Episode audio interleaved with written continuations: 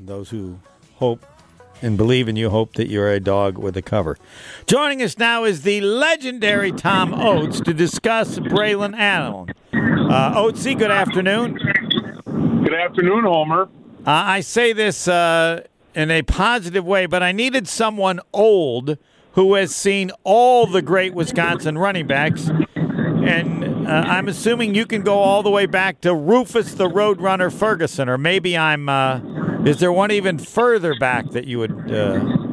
Uh, there's one slightly further. He played with Rufus Ferguson, Alan A. Train Thompson. Okay, yeah, that'll work. I don't know if you remember A. Train. Uh, yeah. And, uh, he ended up playing in the NFL for a while. Um, and then Rufus and Billy Marek and uh, on and on and on. And on and on and on. I don't know why, and I'm guilty as well, that there hasn't been more attention to Braylon Allen in terms of the level of greatness. He is the story of the team, given what he did as a freshman and the thought of what he might do this year. Yet, I don't know that it has been presented that way. Well, I think people saw enough last year to understand that Wisconsin is probably going to have the same old Wisconsin running attack it always does. Because Braylon Allen was really good, and and uh, people are expecting him to make a step up, which is reasonable. He's fairly new to the position, uh, having only played there like one year in high school, and then last year. So uh, I think there's a good chance he'll be he'll step up. But I think people expect that after seeing him last year.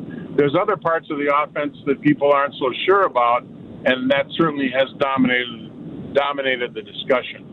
At 1,300 yards, he averaged almost seven a carry. So, can he is 2,000 uh, and seven yards, eight yards a carry? Running backs generally get better, uh, especially when they're as young as he was. Well, he will get better. I don't think there's any question. Like I said, he really only played running back one year in, in high school, and, and then last year at, at, at the Big Ten level. Um, I, I don't think there's any question he'll be he'll be better. I think you, if you put a running back the caliber of Braylon Allen behind a Wisconsin offensive line with Wisconsin's offensive scheme, two thousand dollars is certain or two thousand yards is certainly doable. But I don't think I, I, you know, but I don't think that'll happen, and I I think it has very little to do with him. But I don't think it'll happen. Why not? Uh, sev- several reasons for that. I. Um, First of all, there's a guy named Chez Mellusi, who's his uh, co-conspirator as a running back, and he's a really good running back. He's going to take up a lot of carries, and uh, I, I, you know, I don't think uh, Allen is is going to have to carry the ball 30 to 40 times a game. I think Mellusi's going to get 15 carries a game. So uh, maybe the workload will be split up, and that might uh, work against him gaining 2,000 yards. There's also the injury factor. He was dinged up a little bit last year, uh, and you know it's always a question with running backs. And the other the other reason is, I think the running backs are going to catch the ball more out of the backfield, and that might uh, take away from their carries a little bit. And uh, I, part of the new offense, uh, I think, is to incorporate the running backs more into the passing game uh, I think that'll be one of the tweaks they make. So,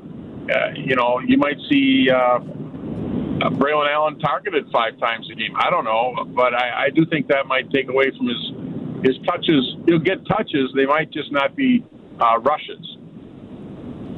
Shouldn't he get? Is it changed that much? Shouldn't shouldn't he feel the same way that Ron Dayne did? Like, hey, coach, I don't want to run this many times. Um, no, Homer. If you look, if you look at their best offenses in recent years, it was when they had two or three great running backs.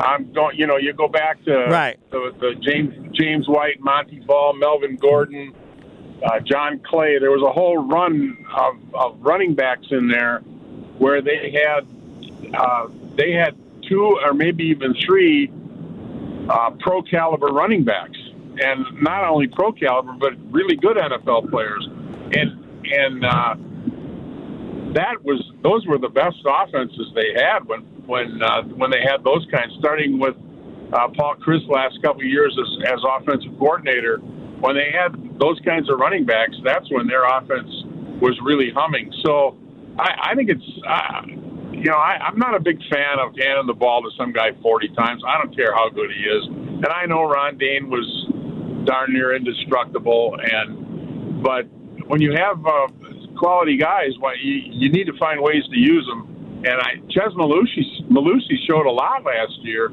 uh, potential as a, as a second, uh, you know, a change of pace, second team running back. So I would, I, it's, it's, I don't know, it's just not as simple as saying, this, you got a great running back, you know, hand him the ball 40 to 50 times.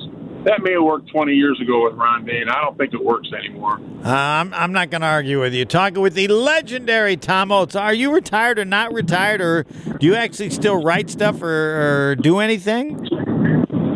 No, I really haven't written anything, so you can call me whatever you want. No, I'm calling Mostly you whatever retired, you want to be called. Sort of The- retired, retired. No, I'll go with legendary. I like legendary. Um, all right, let's go with Legendary retiree. yeah, legendary retiree. Uh, I'm let's getting go. good at it, I have to say. Uh, I uh, that's uh, that surprised me. I always worry that people when they retire will get bored. You're not bored. You have things you want to do. Well, we have a lot going on. So. Okay, all right. Well, that answers it. Uh, at the offense, I haven't even asked, but wasn't thinking. But I will. So, what are people going to notice about the change in the offense, if anything?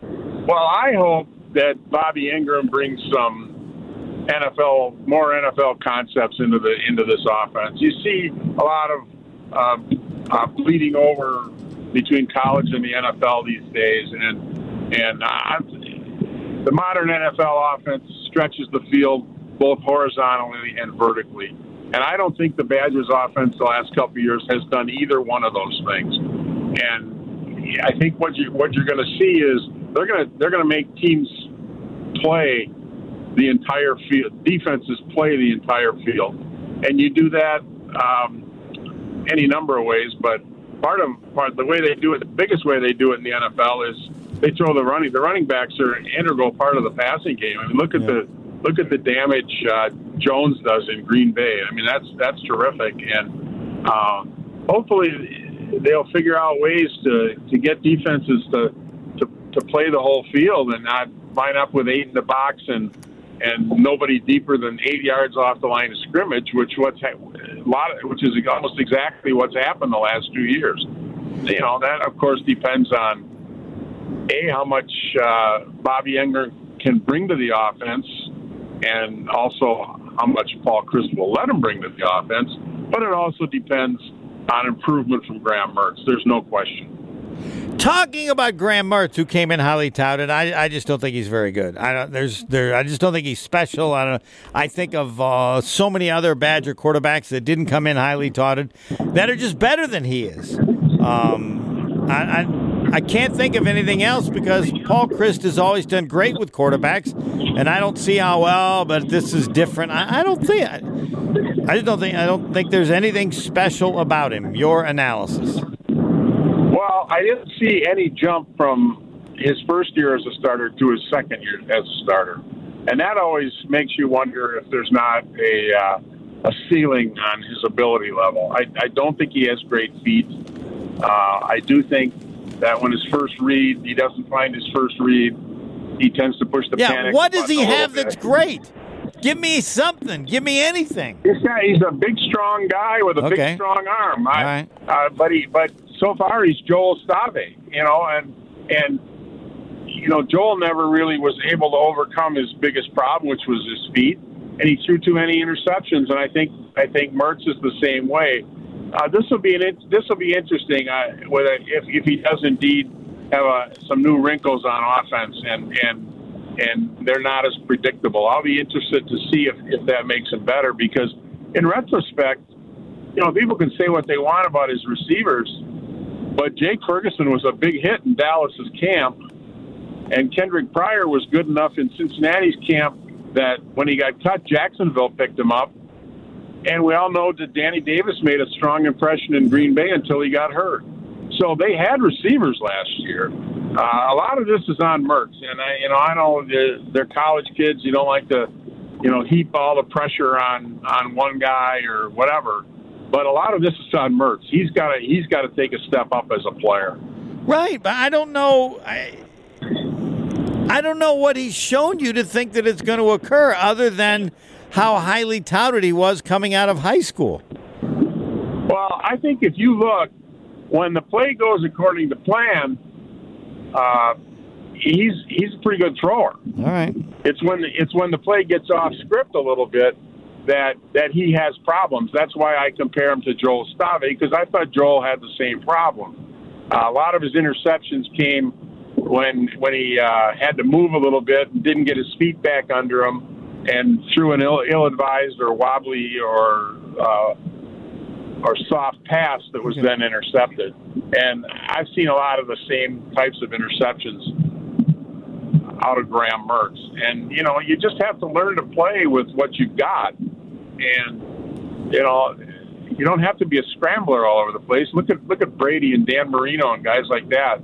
They weren't scramblers, but they knew how to they knew how to avoid the rush and, and maintain maintain their throwing posture and their and their balance. Uh, and I don't think Mertz has done that yet. So, you know, you, you can always hope.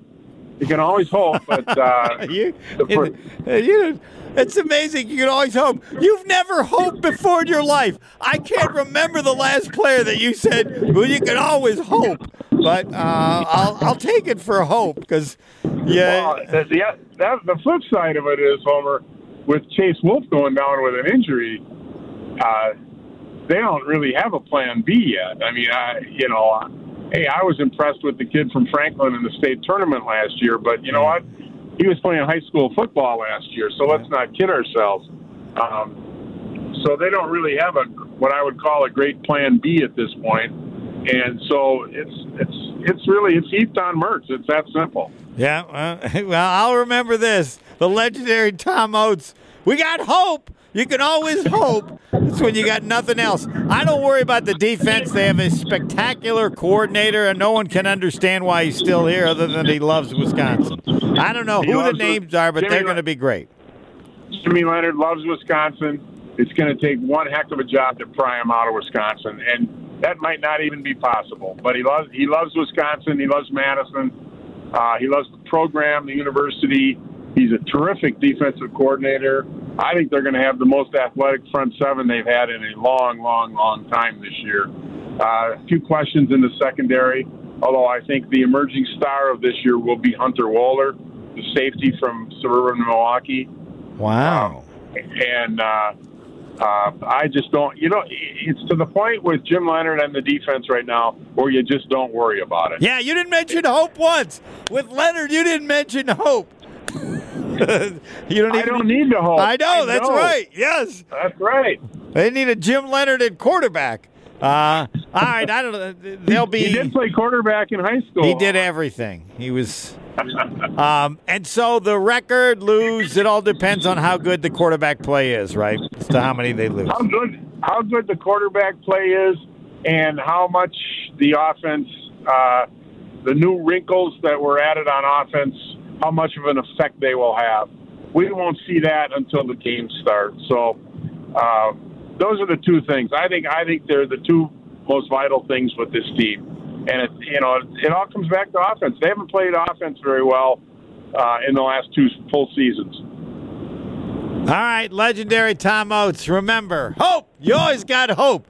But when Tom Oates says hope, that's not the best sign. All right, Oatesy. Thanks. All right, Homer. See ya. Tom Oates. Yeah, we learned something today. Next. You're listening to Homer and Tony on 94.5 ESPN.